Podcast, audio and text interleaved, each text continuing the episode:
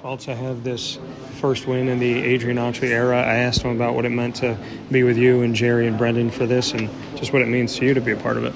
Oh no, it's unbelievable. It's you know, it's, it's you know, it's fulfillment, uh, especially in this profession when one of your friends uh, get his first win like this. Uh, it's a uh, it's a gr- great thing to be a part of, but obviously we can't forget about the legend that you know it's a little bittersweet. Okay, again, it's always going to be bittersweet, but because again we all we all got the utmost respect for coach. You know, at the end of the day.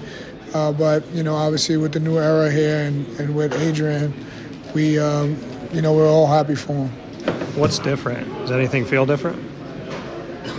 You know what? Yeah, it's different. Um, it, you know, obviously style of play is different. Um, you know, on, on, both ends of the court, and um, it just you know it's more of a relaxed atmosphere almost for for us, so to speak, in terms of just being able, you know, when coach coached, it was coach coaching.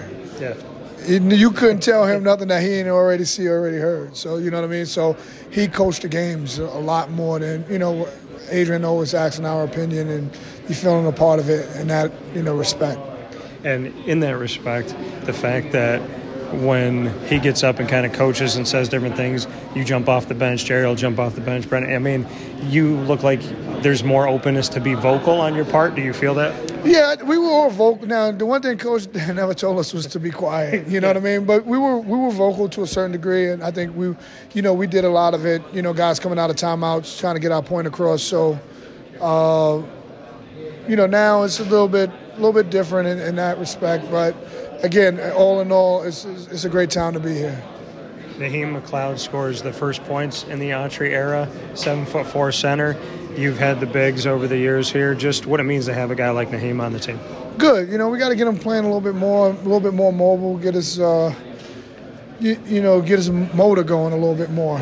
Um, I don't know how you do that, uh, but we just got to find a way to kind of getting him moving a lot more fluid. He, you know, he moved a lot better at Florida State, so uh, that's the thing that we're trying to get him to get, you know, get there and move the way he did back at Florida State. How do you assess like what that difference would be in trying to get him to be more fluid in his movement? It's just him rolling off ball screens quicker, just you know, him just getting down the court faster, just stuff like that.